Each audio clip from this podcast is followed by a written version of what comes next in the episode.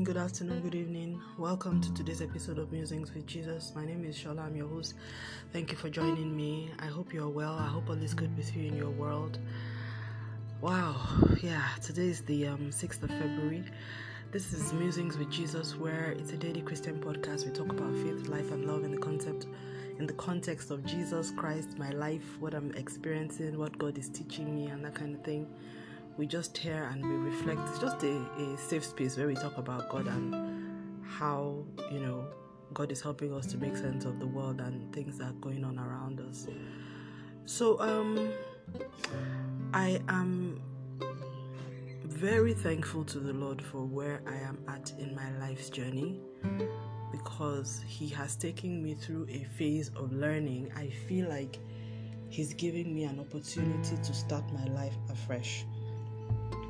I was talking to somebody, a colleague and friend who recently turned 50. She's one of those people who, you know, their their age does not at all tally with the way they look. You know, she, she could pass for 35.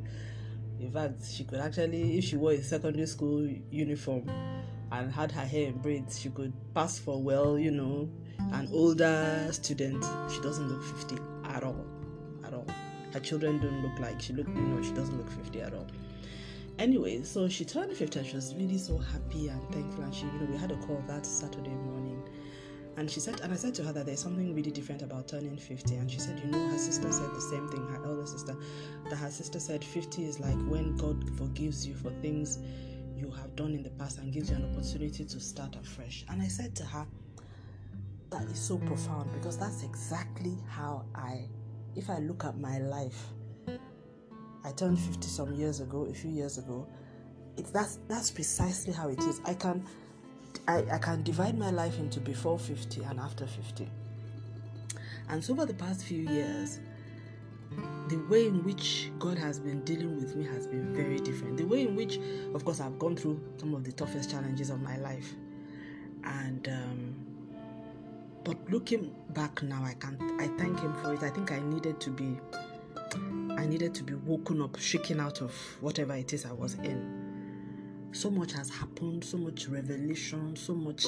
I, you know, the Lord gave me an analogy of tilling the ground. You know, I, I was doing a musing on Psalm 1, the episode where I talked about in my season, and I talked about how God had been tilling the the soil of my life in the last two years. And when He was doing it, I didn't know. A lot of uprooting was going on.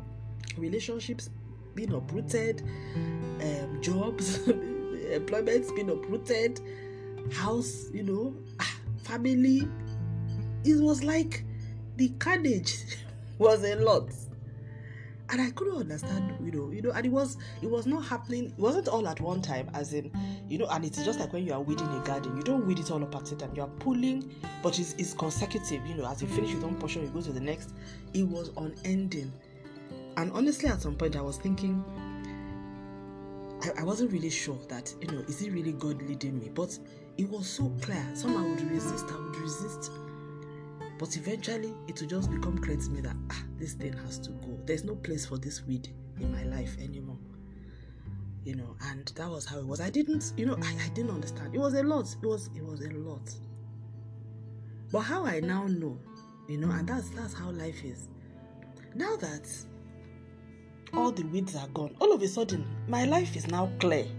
I didn't know that my life was encumbered, that there had been so many thorns put into the soul of my life that were already there. They couldn't stop the word of God completely, but they were there to choke the fruitfulness of the word of God in certain areas. There were areas where they were not able to have as much impact. And you know, it's just like again, that garden analogy is very real because when you have thorns in the ground or the soil of your your your field or your garden or whatever, they are only able to penetrate in the areas where they have where they are embedded. They may not, if they are not well embedded in certain areas or they are not enough, you know, the damage depends on what they are exposed to, how where they are blocked in, what you've planted there, you know. But either way, that's the, your seeds, your fruits, whatever it is you are planting, will be limited in their fruit bearing because of the presence of those thorns. It may not destroy the tree completely or the fruits or whatever, the plant, but it will surely hinder the ability of the plant or the trees to bear as much fruit as they normally should have. So apparently that was what was going on, and I didn't know. And that's why so many times it's important to just, you know, trust God when God tells you to do things because it's impossible for Him to explain to you the significance of what He's asking you to do. You know, you can only see it in the context of God telling you to remove the weed. So for me, all I could see was He's telling me to uproot this relationship. So I felt, okay, there's something wrong with this um, relationship. I didn't realize that it's not just that there's something wrong with this relationship, it is about the impact that this relationship is having on your ability to work with God, your ability to fulfill God's purpose, your ability to bear the fruits that God intends you to, or you, uh, God has um, enabled and empowered you to. It's now that I am in the unencumbered phase that I'm now realizing, my goodness, so this is what actually happened. In fact, this year 2023 is like my eyes have just opened, and it's, it's like I've just like I've, I'm just I'm awake. It's like oh oh oh oh. So is that oh is that is that because I was just obeying. You know, it was I was just obeying, and, and I'm not. Don't give me. I mean, don't get me wrong. It wasn't easy because I I I, I dragged my feet and I dragged my feet on a lot of those things. I waited and waited and waited. I tested and tested and tested. I validated and revalidated. I wasn't like it wasn't like I just heard, oh God said do this and then I did it. No, I waited and I would wait to see is it really God? Is it my mind? Okay, why? I would, you know. But after a while, repeated comfort, I it became too much. So I just said, you know what? There is enough for me to see that there is something in this space that I don't quite fully understand. So let me just put take this out of the way. But now looking back, when I look at what God has done in my life, the situation I was in when all of this started, where I am now, I now realize that God was right and that all those unctions and leadings I was getting was really God. It was God leading me out of the darkness that I had found myself in. I didn't even know how I got into that darkness, so I had no way of knowing how to get out. So I just generally now realize that this was really God.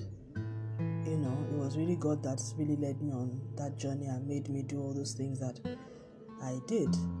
So um, I just thank God for that. I thank God for Him giving me an opportunity to have a second lease of life, which really is where I am now.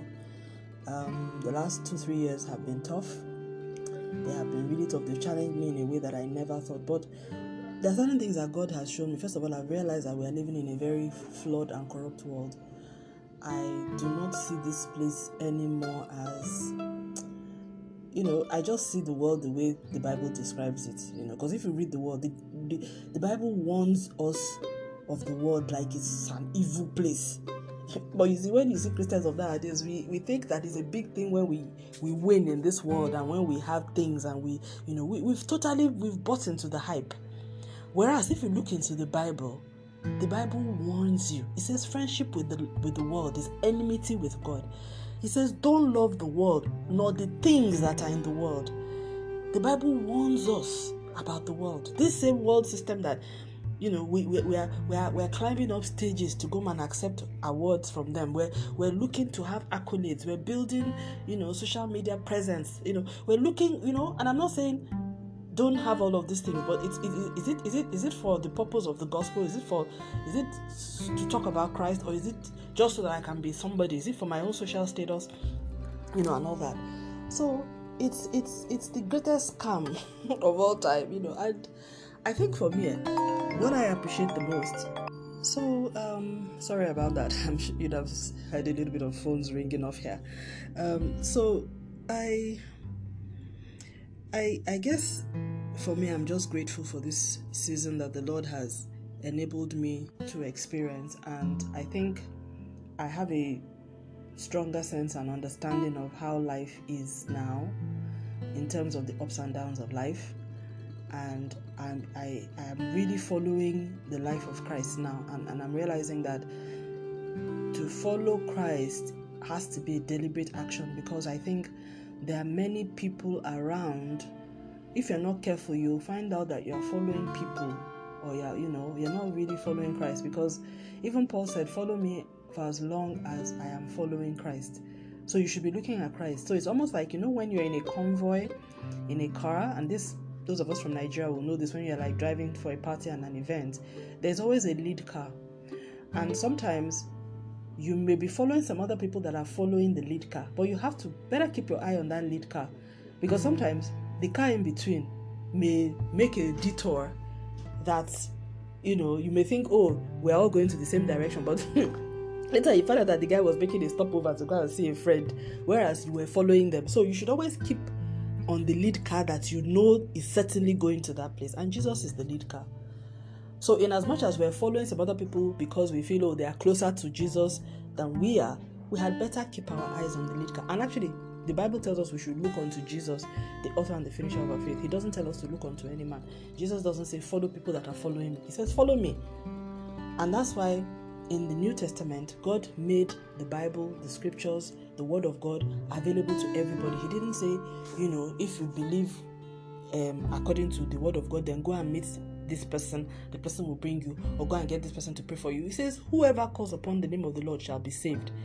God made it, He democratized it. He could have put several layers in between, you know, to make it be like, oh, you, have to jump through hoops, or there are people who are gatekeepers to the gospel.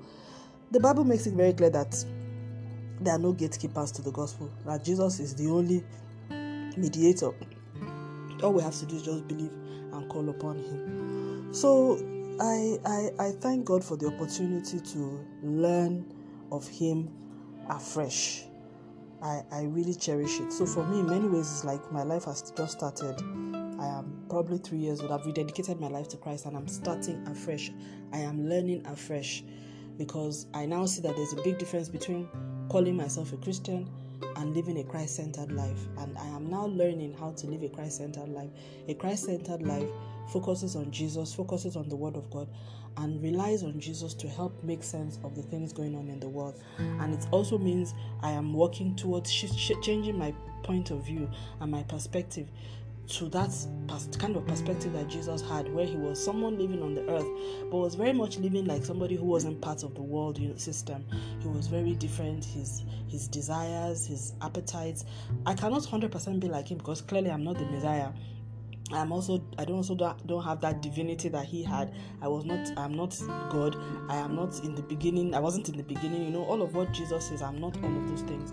But as much of Jesus as I can be, you know, that He has given me the ability to be by being His child.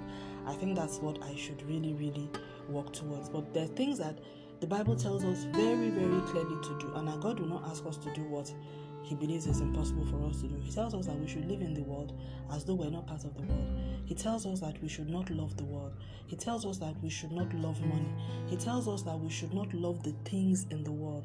He, he tells us that we should be the light of the world. We should be separate from the world, in the world, but not of the world.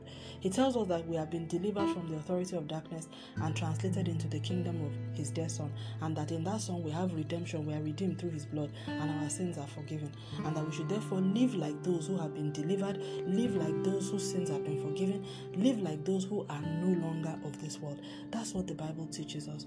And when I look at what we are doing as Christians, what I have been doing as a Christian, and I rack it up and stack it up against the standard of the Bible, I see that it's not the same. I see that I fall short. So the Lord is leading me on a journey and teaching me how to live my life according to biblical standards. For me, Christianity is about, it's not just a label. And honestly, like I say, you know, I've come to that point where I realize now that if my faith cannot carry me through life, why am I even bothering with it? I mean, there are many options in this world. The devil has given us a world of many options. You can, you can, I mean, there are many things you can choose to spend your time in. So I, I don't want to I am a Christian because I believe. I believe that Jesus is Lord. I believe that God, everything that God says about Him is true. I believe that there is God and that God is the God of Jesus Christ. God is the God of the universe. I believe that He created this entire world. I believe that He was in the beginning and that He was one that created all things. He's the Alpha. Nobody created Him. He's the God. I believe that there is the Holy Spirit and that God is three in one, all of them distinct personalities but united in one. I believe that the Word of God came down and incarnated as flesh, came down to die and save us from the sin that had beset us since the um, disobedience of the first man, Adam, in the Garden of Eden.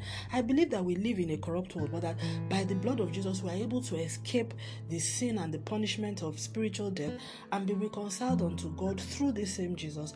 And I believe that one day, this same Jesus that died, resurrected, and ascended to heaven, and is seated on the right hand of the throne of God and is interceding for us, his children, this same Jesus will come back in a visible way, riding on a horse in glory, and that he will bring this current age to an end and re-establish a new heaven and a new earth in which there will be peace, there will be joy, there will be happiness, there will be no sorrow, and that everything will be made new. I believe it. And if I believe that, there is also a mandate that is upon me while I'm on this earth to live a life that is given to the cause of the gospel and to the glory of God. That is the quest I am on. It's a quest, it's a life's quest, and I'm very serious with it. I am nowhere near perfection, but I, I, I am on a journey. And when you're on a journey, you have to be focused. And I think, and the Bible is my compass.